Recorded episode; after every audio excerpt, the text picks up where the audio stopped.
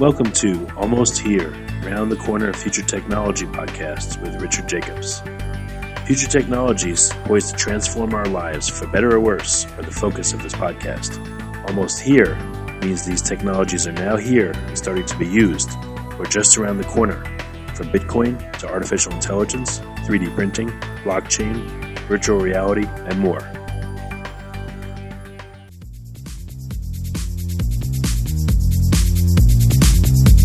Coming to Dallas, Texas, September 14th, 15th, and 16th, 2018, the Blockchain and Future Tech Expo. This is going to be a gigantic conference of over 5,000 people. We're going to be talking about blockchain and its applications. We're going to be talking about quantum computing, cybersecurity, artificial intelligence, and several other future technologies that are poised to and actually changing our lives as we speak. Here's why you should attend. As you may know, early adopters are the ones that investigated and profited from things like the gold rush in the 1800s, from the dot com boom in the 1990s, from the internet boom in 2005, from the smartphone explosion in 2007, from the real estate boom that ended in 2008, and of course, from the Bitcoin boom that started in 2012. Early adopters act now, they don't wait till later. They go out west first, in their covered wagons, they find the biggest gold nuggets.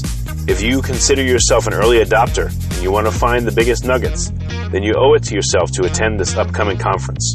Blockchain is going to affect how we control and store our medical data, how we send money around the world, how we bank, and more.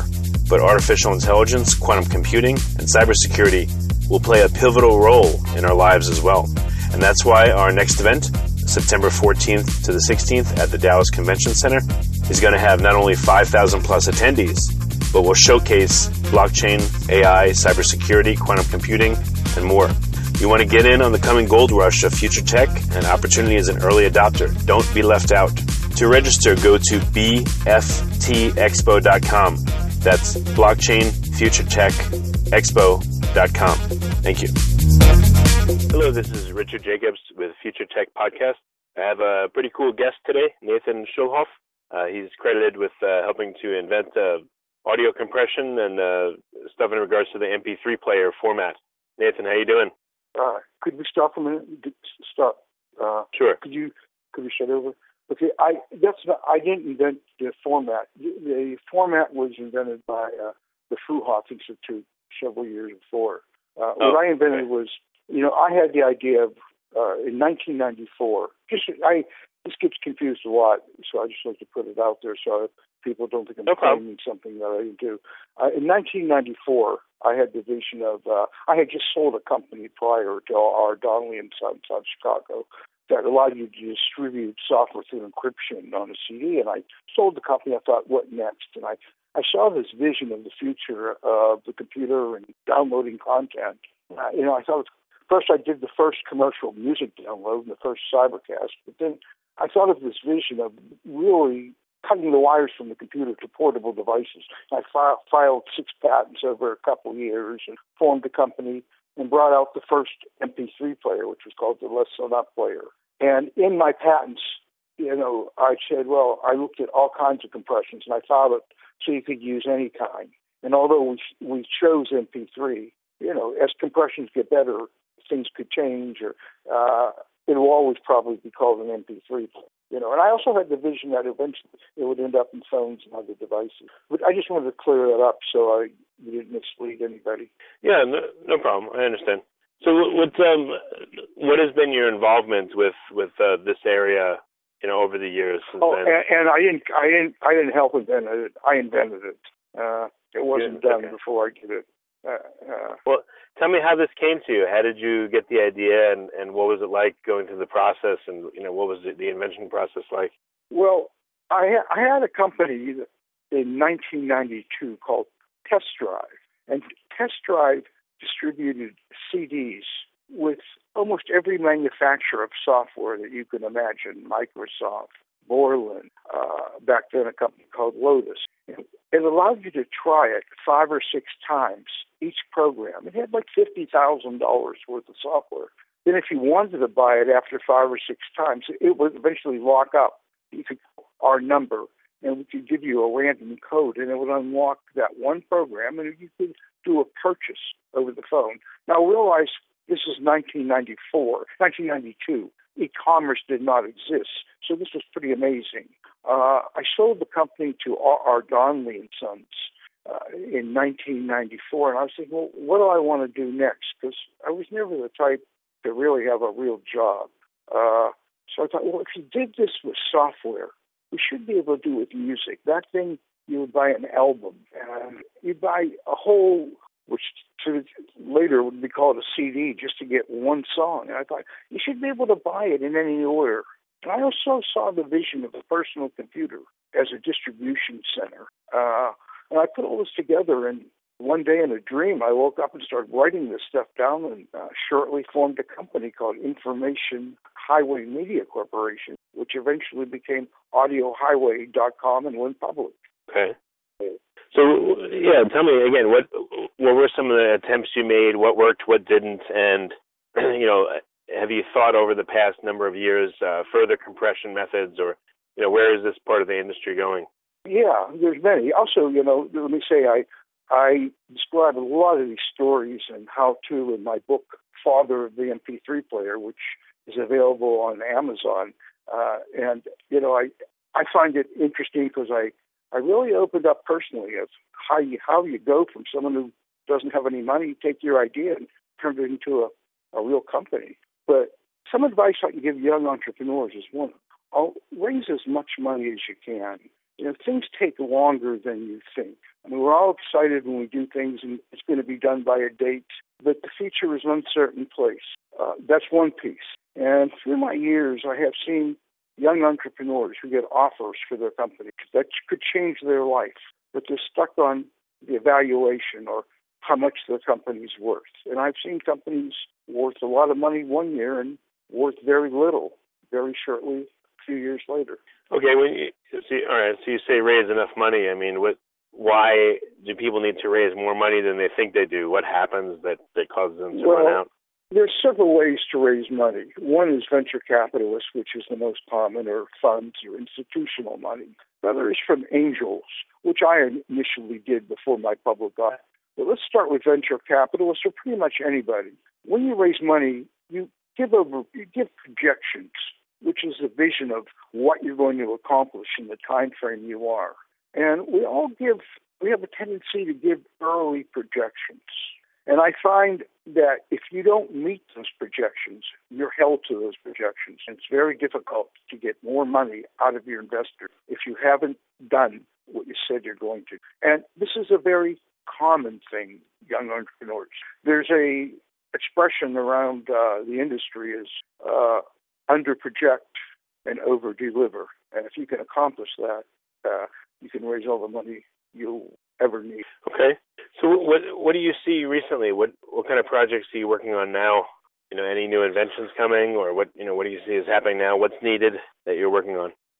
These days, besides finishing my book, Father of the MP3 Player, I, I've been sitting on boards and been an advisor to upcoming tech, technical companies. Uh, I've been an advisor to a very interesting stem cell company that's been around for 12 years, actually. That was uh, started by a friend of mine, uh, Skip, who uh, was the inventor of the MRI machine. Uh, I also focus a lot on energy. A few years back, I started a company, I co founded a company called Solar Components. We put out a mm. product that won uh, an innovation award at the CES show called Solar Juice. But I find energy is something that interests me. I like to stay with things that make a difference in people's lives more than how much money I make these days.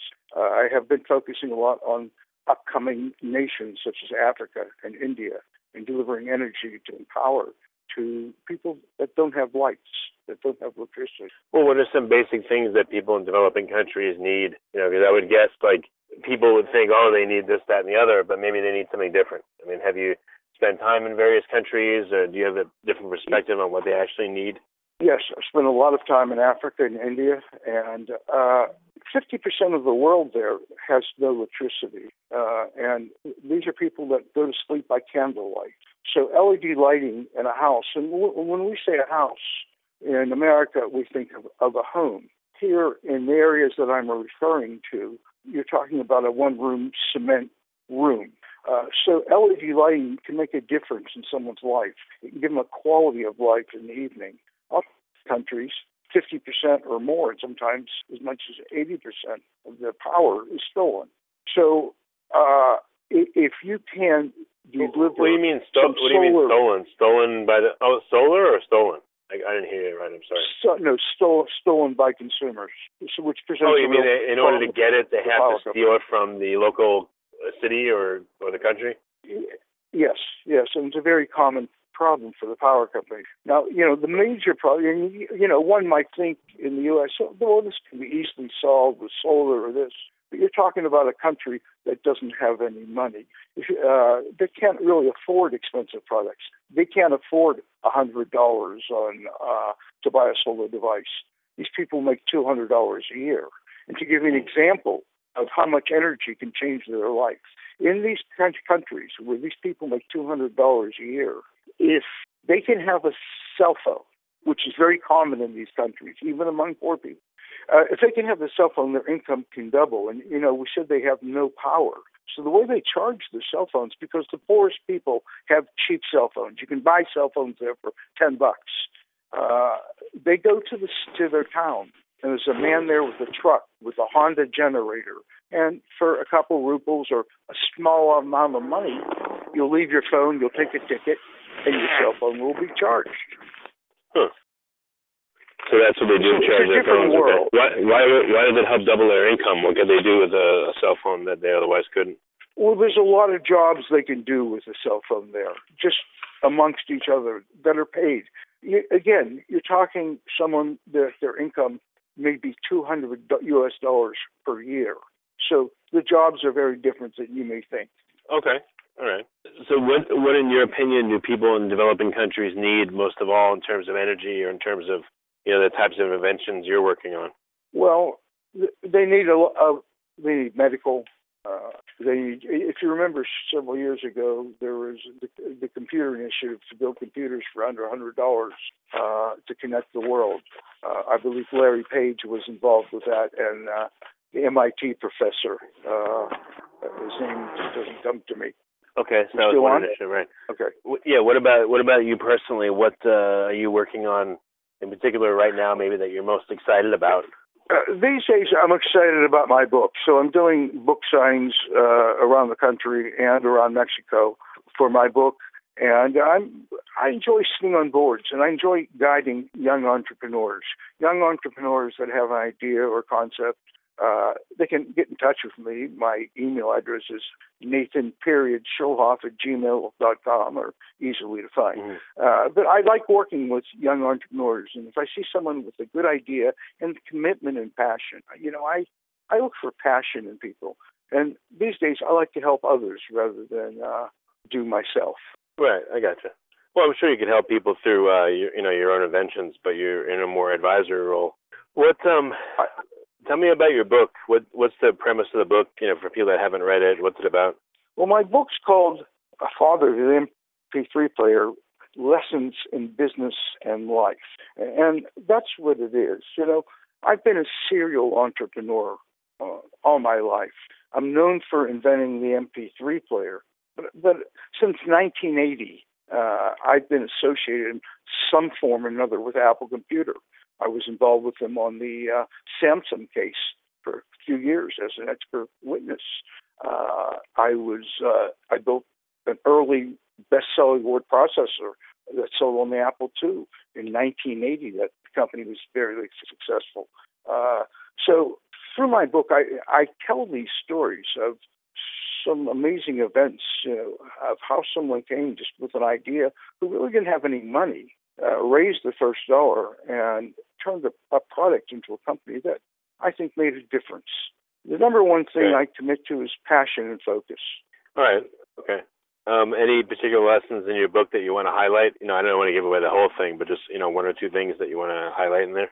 Well, you know, one thing people look at somebody who's a maybe a famous musician or somebody who invented something and think that something about them is special. And again, the only thing I really think about special is the commitment and passion. because there's a lot of people telling me it's not going to work and you have to stay in there. But I'm really no different than anybody else who has that idea. But I stayed with it. Uh, it's it's a good life.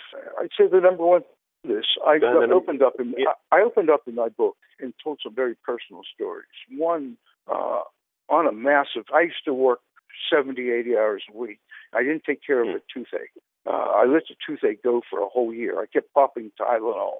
And then I, I ended up with the same virus that Jim Henson had, the Muppets man who died. Well, I then died, but I went into a coma, and it changed my life. When I came to, I had to relearn how to walk and talk and do things, and I did that. And uh, that's what really made me say, well, from now on, I want to make a difference. And that's when I built the solar company. I thought, I want to do things that make a quality in people's life with energy or medicine. Okay. Right. Um, any advice for people that you know? Again, they have the passion, they have the wants, maybe a good idea, but where do they make missteps? You know, for young entrepreneurs, what are some things they need to learn? One, don't sell out. Uh, don't listen to other people. If it was easy, everybody would be doing it. Uh, stay your course, stay your focus. As I said, raise enough money, and don't be afraid to go to your friends and family. If you really believe in your vision and what you're going to do, they're going to do well also. When I did the MP3 player, if you knew me, if you owned a general store, if I ever bought insurance from you, you invested in my company. The waiters at restaurants I went to invested in my company. And you know, at the end of the day, some of them bought houses. It changed many people's lives. It doesn't always work out that way, unfortunately, but many times it does. And if you believe, it also strengthens your commitment when you have other people involved. So don't be afraid to, to go out and ask everybody you know to, to support you in your venture. Mm, gotcha. All right. Um, is your book available now, or where can people find it if they're interested it, in getting it? It's available now uh, at Amazon or Barnes and Noble and some selected uh, bookstores around the world. Okay.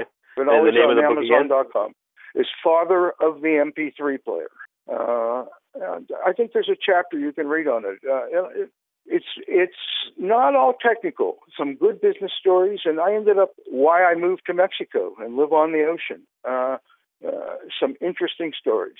Also, how to. You know, people always wonder, well, I don't have any money. How do I do this?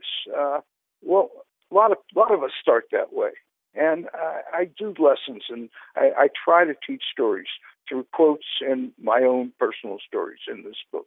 Okay, well, very good. Well, Nathan, I appreciate you coming on the podcast, and uh, you know, it sounds like your book's got a lot of wisdom, so I want to check it out, and I encourage listeners to do the same. Thank you very much. Thank you for having me on. Coming to Dallas, Texas, September 14th, 15th, and 16th, 2018, the Blockchain and Future Tech Expo. This is going to be a gigantic conference of over 5,000 people. We're going to be talking about blockchain and its applications. We're going to be talking about quantum computing, cybersecurity, artificial intelligence, and several other future technologies that are poised to and actually changing our lives as we speak. Here's why you should attend. As you may know, early adopters are the ones that investigated and profited from things like the gold rush in the 1800s, from the dot com boom in the 1990s, from the internet boom in 2005, from the smartphone explosion in 2007, from the real estate boom that ended in 2008, and of course, from the Bitcoin boom that started in 2012. Early adopters act now, they don't wait till later. They go out west first, in their covered wagons, they find the biggest gold nuggets. If you consider yourself an early adopter and you want to find the biggest nuggets, then you owe it to yourself to attend this upcoming conference. Blockchain is going to affect how we control and store our medical data, how we send money around the world, how we bank, and more. But artificial intelligence, quantum computing, and cybersecurity will play a pivotal role in our lives as well. And that's why our next event, September 14th to the 16th at the Dallas Convention Center, is going to have not only 5,000 plus attendees, but will showcase blockchain, AI, cybersecurity, quantum computing, and more. You want to get in on the coming gold rush of future tech and opportunity as an early adopter. Don't be left out. To register, go to bftexpo.com. That's blockchain future tech expo.com. Thank you. You have been listening to Almost Here, Around the Corner Future Technology podcast with Richard Jacobs. Subscribe to this podcast, post a review to discover more future technologies that are poised to transform our lives for better or worse, such as Bitcoin, artificial intelligence, 3D printing, blockchain, virtual reality, and more.